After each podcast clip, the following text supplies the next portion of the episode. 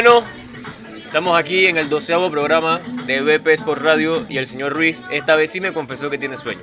Así que ahora, ahora la cara de sueño es real. Ahora sí, ahora sí. Cansado de la semana. ¿Cómo están? Bien, bien. Venimos a hacer la tarea, una, le, le prometimos entrevista y venimos a hacer una entrevista. Por fin va a haber personal femenino en, en BP Sport Así Radio. es, así es.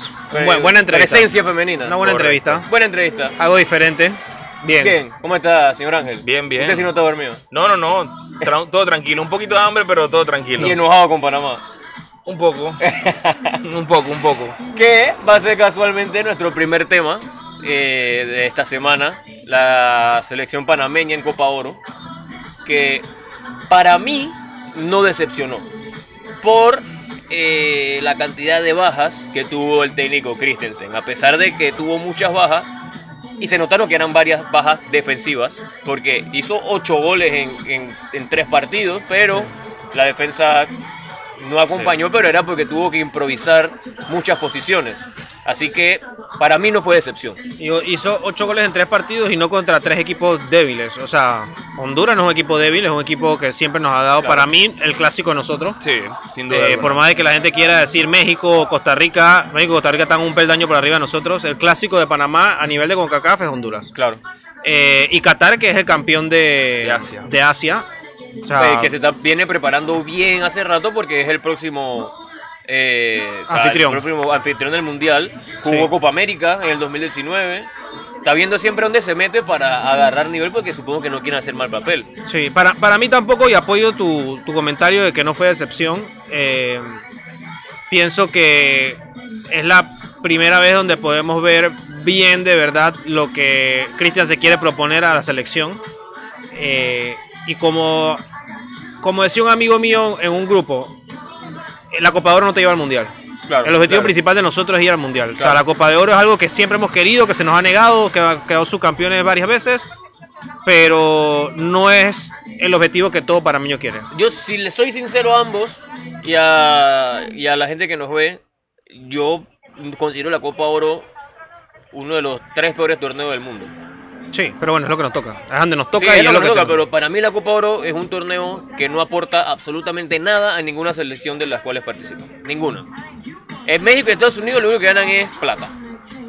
Y la Copa Oro gana plata. Bueno, co- Bueno, sí, la organización. Pero México y Estados Unidos también porque eh, llegan siempre hasta la final y obviamente en todo torneo, a cada vez que vas avanzando, eh, por cada instancia que llegas, te van dando dinero. Son los únicos ganadores de eso. Sí, bueno, en, verdad, y- hay, en verdad hay buenos partidos, pero disculpa, No. En verdad siento que hay buenos partidos, eh, siento que uno al final puede ver, No me interesa ver que- Guadalupe Martinica. pero no, no lo ves. O por ejemplo, no me interesa ver Qatar eh, Granada. Qatar se tiró muy, muy, muy buen fase de grupo. Sí, pero- claro, no es, es el equipo invitado, pero hay equipos invitados, ha, ha estado Brasil. Brasil ha venido a Copa Oro y no queda campeón, Colombia, pero el Colombia vino. D. pero vino. Digo, pero un es- equipo, un equipo D de Brasil sale tercero en la eliminatoria de CONCACAF. Sale primero. Bueno, puede ser porque en México cada vez que va a Copa, a Copa América no desentona. Claro. Eso, eso también eh, no hay que dejarlo pasar. Bueno, a mí realmente pues, si no, o sea, sinceramente también, si no fuera centroamericano, si no fuera panameño, no viera la Copa Oro. Muy probablemente no la viera, como tampoco veo la Copa Africana, como tampoco veo la Copa Asiática, no las veo. La Copa Pero- Africana me parece mejor. Pero mejor. lo que pasa también es que, aparte que digo, es lo que nos toca y es lo nuestro, eh, sir- para mí yo lo veo como un termómetro para lo que viene para la octagonal, para los puestos que son peleables. Para mí, primero y segundo puesto no son peleables ahorita mismo con México y Estados Unidos por el nivel en que están, pero sí el tercer y cuarto puesto. Sí. Y, y- y esta Copa Oro te sirve para ver con qué te vas a enfrentar en el octagonal final también sirve para probar. Es como tú lo dices, la Copa Oro no te lleva al Mundial. La Copa Oro no si- sirve exactamente para esto, para que Cristian se vea con quién cuenta y con quién Claro. no cuenta. Y yo espero que después de esto esté bien claro con quién no debe contar para las eliminatorias. Creo que todos estamos claros de con quiénes no. Este, y Se pone pues- picante el señor Castillo. y pues, este, también para que por lo menos jugadores como César Yanis, como el mismo Francisco Palacio, si a alguien le gustó Francisco Palacio, No le gustó Palacio. para nada, este, No jugó en su posición. es que para mí es muy difícil que en una selección nacional estén dos defensas del peor equipo del torneo local. Punto a su favor. Y, y más por las bajas que hubieron. O sea, hubieron bajas que tú, tú pudiste traer jugador por jugador. Pero no sé si tiene que ver con la revuelta que hubo en el primer microciclo, en la primera burbuja, pero no me... Que si es por eso que Roberto Chen y Asamarar Ariano no están en la selección. No sé si es por eso, pero si hay algo que es que no era de sus mejores virtudes en la LPF, que era de Richard Peralta, eran sus grandes dotes defensivos. No, Richard Peralta aporta mucho los cabezazos Claro. eh, en la parte ofensiva, pero defensivamente no es que era el más virtuoso del LPF. Habían Claro. defensas centrales adentro de la misma liga que eran por encima de él. Y lo mismo pasa con, con Fajardo. Me parece que hubieras podido llevar a Eduardo Guerrero antes que a Fajardo. Hubieras podido llevar al mismo Newton Williams antes que, que Fajardo. Que siento que a Fajardo le está pasando algo parecido de lo que le pasó a Valentín. Pimentel.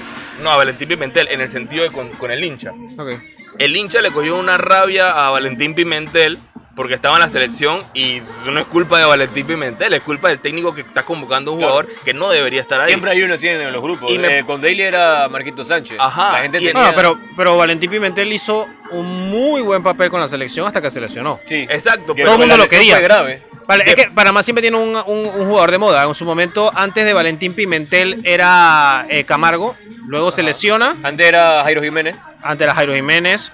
Eh, no sé qué se hizo Jairo Jiménez, la verdad que no sé dónde está después las lesiones creo que... Las lesiones lo mataron. Eh, después vino también por ese tiempo más o menos. Después vino Va- Valentín Pimentel, que fue, era el Ayarza, el momento que todo el mundo lo quería, que todo el mundo decía que era el futuro de la selección, se lesiona y desapareció. Y, y realmente así es el fútbol. Lastimosamente así es el fútbol. El fútbol es un deporte de momentos. Y en la selección tienen que estar los que en mejor momento están. O sea, ¿de qué me vale que hiciste un gol de chilena en el 2018, en el caso de Fajardo? Si pasó el 2019, 2020 y 2021 y todavía no has hecho nada en la selección. O sea, Claro. ya no está en tu momento. Tal vez es mejor para, mejor para él, para Francisco Palacios también, para el mismo Richard Peralta, que son los más criticados después de esta copa, no convocarlos y tal vez coge confianza en su club, suban su nivel nuevamente por el cual llegaron a la selección en un momento y tal vez aporten más. Pero en estos momentos Claro. les hace más mal que bien. Pero entonces, ¿usted piensa que fue fracaso? No lo veo como un fracaso. Panamá por fin juega algo. Panamá por cuando tú habías visto a Panamá que le meten un gol y a los dos minutos estás en el arco contrario tratando de meter Nunca otro he visto a. Panamá haciendo tres goles en un partido. Y, en Y dos de remontada. Y de remontada. Primero que nada, nunca tres goles y segundo, remontando goles, porque ni siquiera nunca remontamos goles. Pero ahora, eh, me preocupa de que si no están los nombres principales, por lo menos en defensa, no hay con quién reemplazarlo. O en teoría no hay con quién reemplazarlo. bueno, es tiene de, aquí, tiene de aquí hasta que empiecen las eliminatorias para buscar el reemplazo. Tiene dos meses. Tiene Fidel, Fidel regresa. Fidel. Sí, pero Fidel no está jugando. Ese es el problema con Fidel. O sea, yo, yo soy uno de los convencidos de que Fidel Escobar en su momento es uno de los mejores jugadores Sí. que tiene Panamá. Pero no tiene ritmo. Pero es un jugador que Pero los problemas y los problemas extracancha lo están También. matando.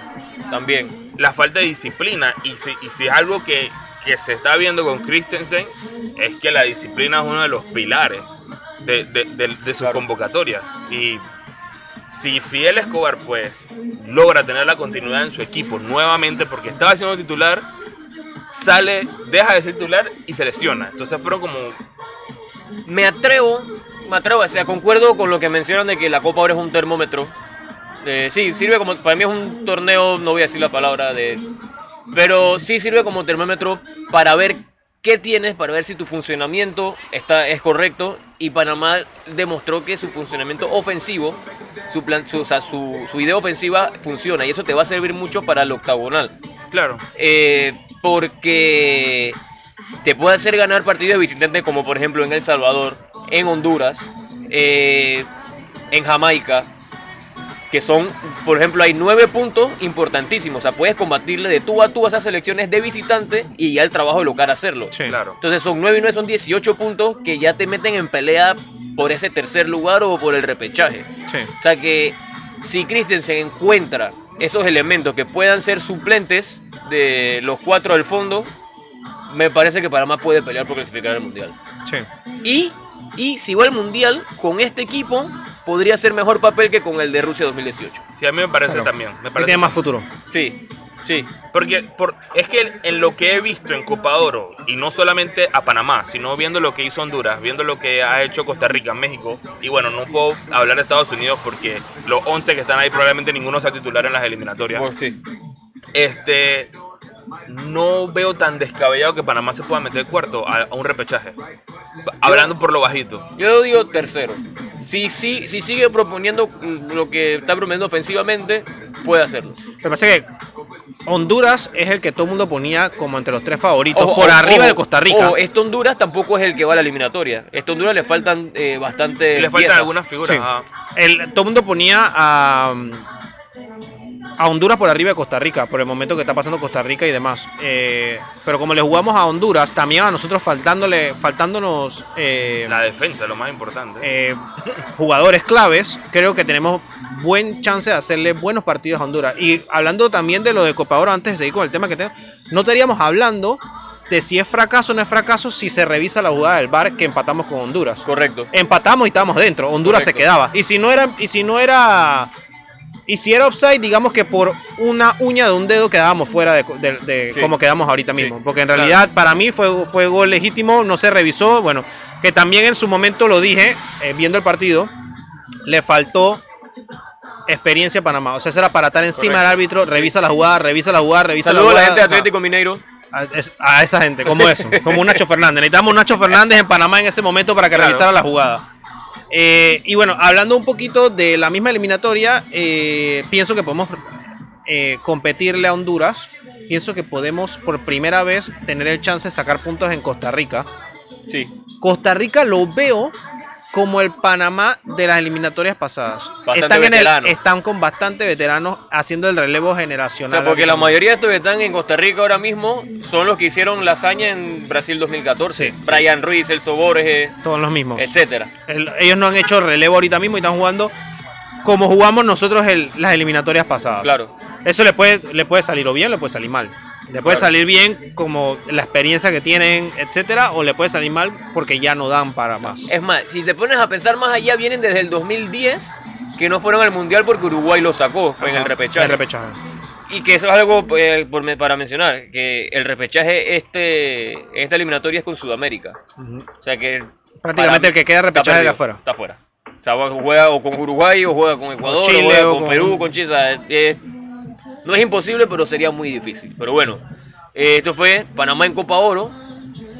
Quedamos de acuerdo los tres que no fue fracaso. No. No fue fracaso. Se vieron cosas buenas. Eh, yo personalmente banco mucho a Christensen. Me, me gusta el proceso que está haciendo y tienen que seguir dándole la oportunidad. Y es que también, pues, de- la gente habla de fracaso porque no clasificamos a la siguiente ronda. Hay que ir un poquito más allá. Pero Panamá hizo, hizo cuatro puntos. ¿Y qué pasa? En, en tres de las últimas eliminatorias que hemos clasificado a segunda ronda, hemos clasificado en mejor tercero. Sí. claro. Aquí no hay mejor tercero. Entonces, las otras que clasificaste también de tercero, porque ese no es fracaso, si no te metiste de los dos primeros Claro, de todas formas. claro. Entonces, Hay que son ir un cosas poquito en, más en allá. la balanza. Hay ¿eh? que ir un Son poquito cosas- más ajá, allá. claro. Pero bueno, el chef frustrado también está de acuerdo con nosotros, que hablamos con él fuera de cámara. Vengan. Food Truck Market, calle 67 San Francisco. El chef frustrado y la espetada con unos platos exquisitos que le va a gustar. Ya saben. Chau, chau.